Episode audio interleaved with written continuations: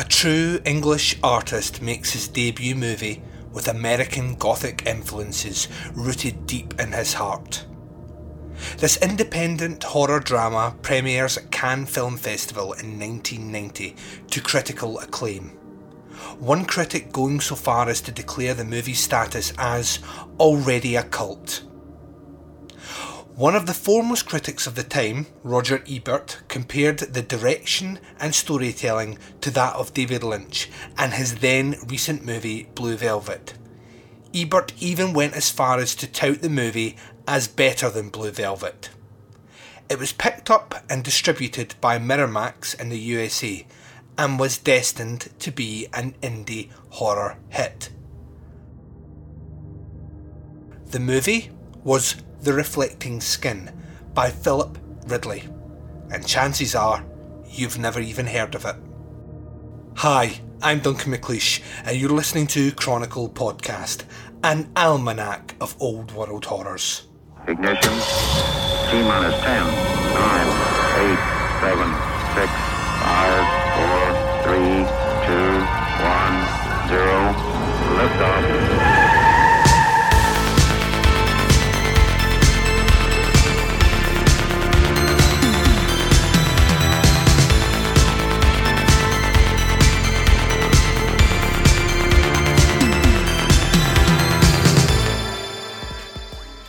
Welcome back to Chronicle Podcast, an almanac of old world horrors.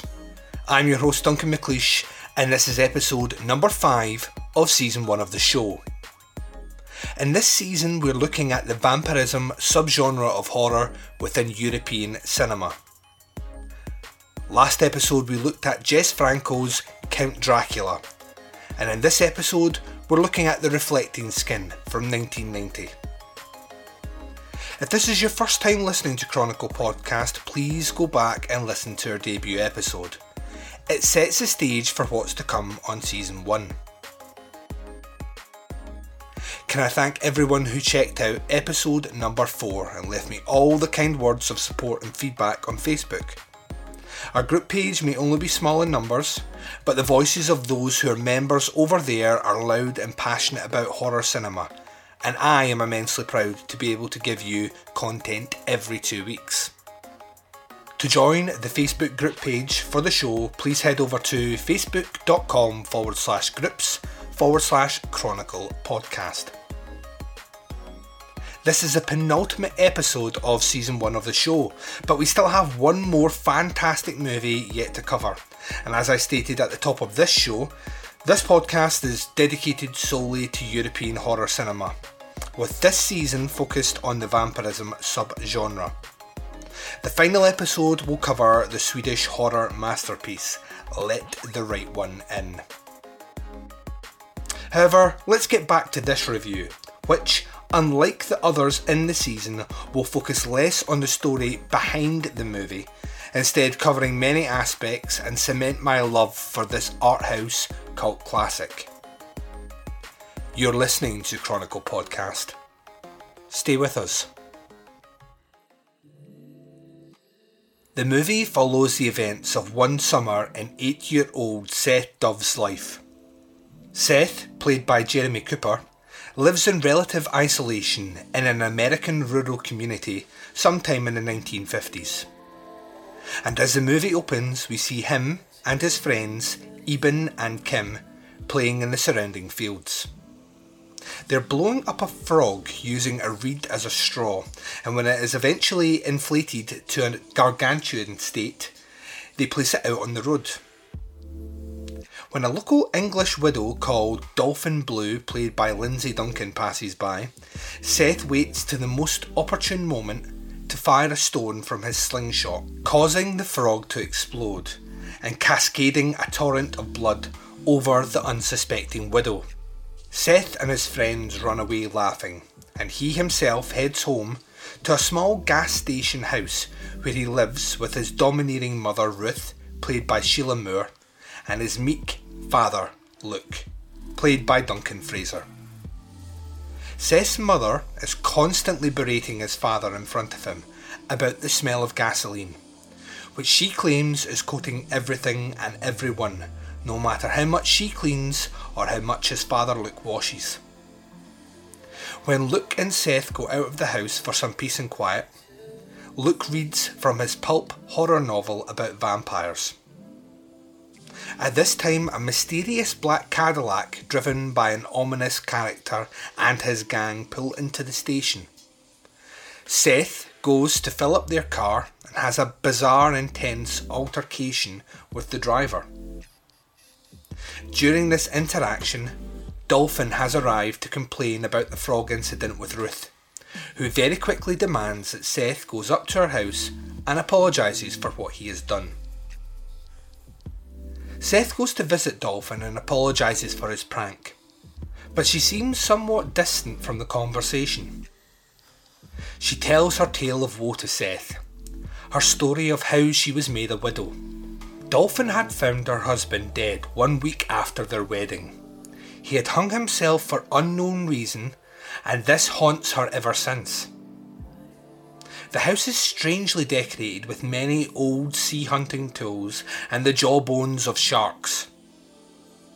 During the telling of her husband's suicide, Dolphin passes comment that she is over 200 years old. Because Luke was reading a story about vampires to Seth earlier, Seth concludes that Dolphin must be a vampire. It is revealed shortly after this encounter that Eben, Seth's friend from earlier, has gone missing, and both Seth and Kim sneak back into Dolphin's house, believing that she has kidnapped the boy for blood. They vandalise her bedroom, and when she comes home, the boys attempt to escape. They come downstairs to find her crying and voraciously masturbating.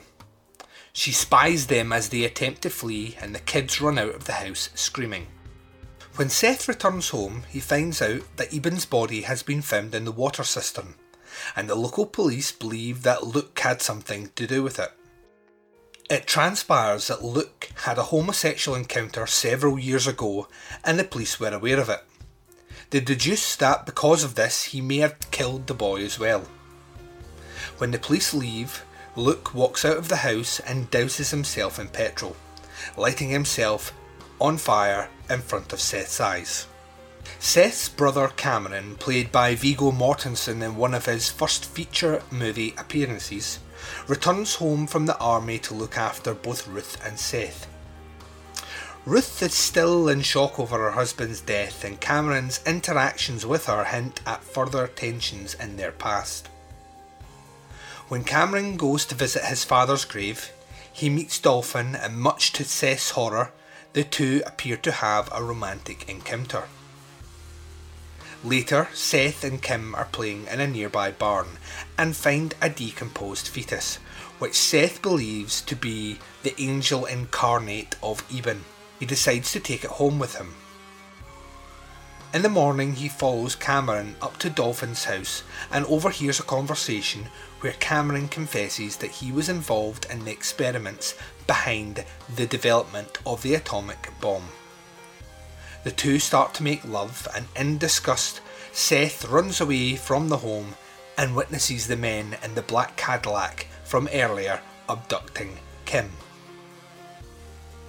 The atomic bomb experiments have caused Cameron to contract radiation poisoning, and as his health deteriorates, Seth believes that Dolphin is feeding on him, with the sickness being the result. Kim's body is found the next day, and the local police believe that Luke has faked his own death and is continuing to murder children. Cameron and Dolphin are in love and are looking to run away from the gas station, which is blamed solely on Dolphin and Seth's mind. He holds a conversation with the angel fetus and devises a plan to stop his brother being fed on by Dolphin. He creates a situation that means Dolphin is picked up by the men in the Cadillac. Her body is discovered the following day, and when Cameron finds out, he is heartbroken and breaks down into tears. With this full realization of what Seth has done, setting up a plan to have someone murdered, he runs away into the nearby field. In the final shot of the movie, consumed by guilt, he screams as the sun sets. You're listening to Chronicle Podcast. Stay with us.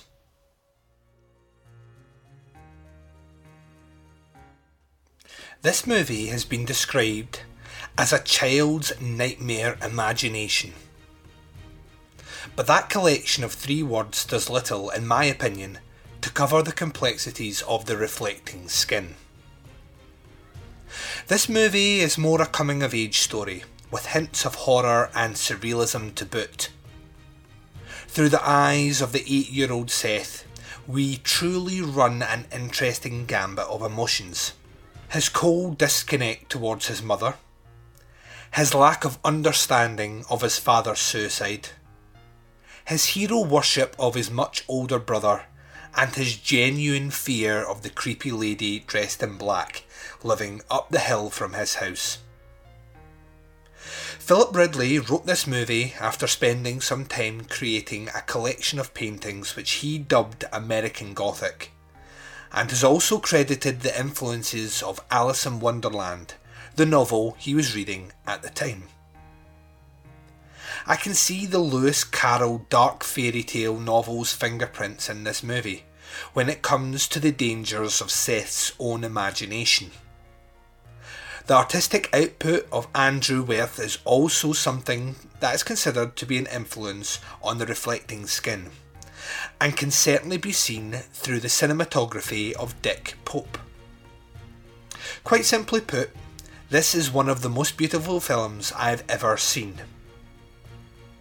The wide shots of the golden landscape, of which Ridley painted an even more exaggerated shade of yellow for emphasis, we're painting the roses red. We're painting the roses red, anyone? Contrasted with the deep blues of the skies and the horizons leading up to that final sunset are truly some of the most amazing cinematography I have ever witnessed. Roger Ebert was right, in some respects, to compare the movie to that of director David Lynch. As with David Lynch's dark surreal stories surround suburbia, Ridley's look at the Great Plains and rural prairie communities reveals something sinister underneath. However, I think that is quite possibly where the comparison stops, possibly out with the cinematography. Ridley develops five distinctly flawed and wounded characters on a slow downward spiral. Ruth is married to a man whose homosexual encounter has deeply damaged their relationship. She appears to be possibly holding this together through spite and is most likely suffering from depression. Cameron is clearly suffering from PTSD from his time in the army, and his work on the atomic bomb has caused the radiation to slowly erode him from the inside. In his first scene of the movie, he declines the American flag brought to him by Seth, not wanting a hero's welcome. Dolphin's husband rejected their love, killing himself one week after their wedding, which is a bitter pill that she just can't swallow. And look at Seth himself. He is our narrator in this movie, and is unreliable for sure. I mean, he's only 8 years old. How much of this memory is embellished or misremembered from the mind of that child? I mentioned Dick Pope earlier on, the cinematographer, and without him, this movie would not have the status that it still holds. His work is truly mesmerising, and every single shot was painstakingly planned out under the supervision of Philip Ridley. As debut movies go, this is quite possibly one of the strongest outings by any director in cinema history. Which brings us on to composer Nick Bicât. This man's composition of very dramatic strings and orchestration could seem overpowering if heard by itself, but placed beside the striking visual images, it adds a weight and presence to the movie. The great case in point is the final shot of this movie. It's very difficult not to feel the emotional weight and gravity of that final scream by Seth at the sun, with the orchestration building up behind him, and that most striking of sunsets. it's difficult not to feel the full emotional power. It's like being punched in the face by agony, grief, pain, and beauty. Philip Ridley has remained active as an artist, painting, writing music, writing screenplays, and theatre. He went on to direct two films after this. In 1995, The Passion of Darkly Noon. And in 2010, the vampire movie of sorts, Heartless. In 1989, the year before The Reflecting Skin, Philip Ridley wrote a book called In the Eyes of Mr. Fury. In that book, he wrote When the devil gets bored, he tells stories to his bats, and these bats fly to us and give us these stories as nightmares. You're listening to Chronicle Podcast. Stay with us. And you've been listening to Chronicle Podcast. This has been Season 1, Episode 5, and we have looked at Philip Ridley's The Reflecting Skin from 1990. Like I said at the start of this episode, in two weeks' time we will be bringing you the season finale of Season 1, which has been looking exclusively at vampirism in European horror cinema. We conclude this season in a fortnight with Let the Right One In. As always, can I thank everyone who has supported this show, shared it, liked it, and left reviews on iTunes. This is the best way to support the podcast and make sure we bring you more content in the months to come. Remember, it only takes a few seconds to leave feedback on iTunes, and the more of it we get, the higher in the ranks we'll be featured for other horror fans to find the show. A huge thanks to Von Herzog for the intro and outro music featured on Chronicle Podcast. Please go over and support his work. And as always, a list of all the artists whose music is featured on this episode will be listed in the show notes. The version of this movie used for the review is the Soda Pictures Blu ray release, which is limited in the UK. This movie is about to receive a Blu ray release in the USA in May. So please take time and go across and pick up a copy when it's finally released.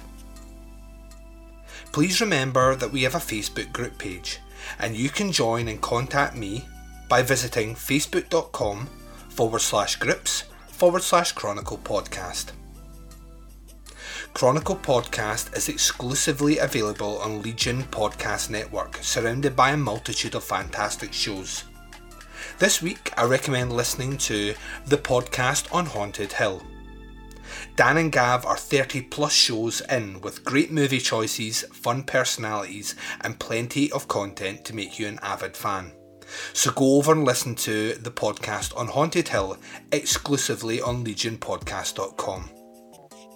And finally, if you want to listen to more of me talk horror, then you can check out my other show, the podcast Under the Stairs, at tputscast.com or on iTunes. Chronicle Podcast was written, recorded, and produced by me for you.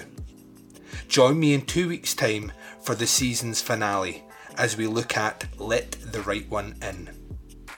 But until the next time, remember once you have travelled, the voyage never ends, but is played out over and over again in the quietest chambers. The mind can never break off from the journey. This is Duncan McLeish from Chronicle Podcast, an almanac of old world horrors. Until the next time. Ignition. T minus 10, 9, 8, 7, 6, 5, 4, zero, lift off.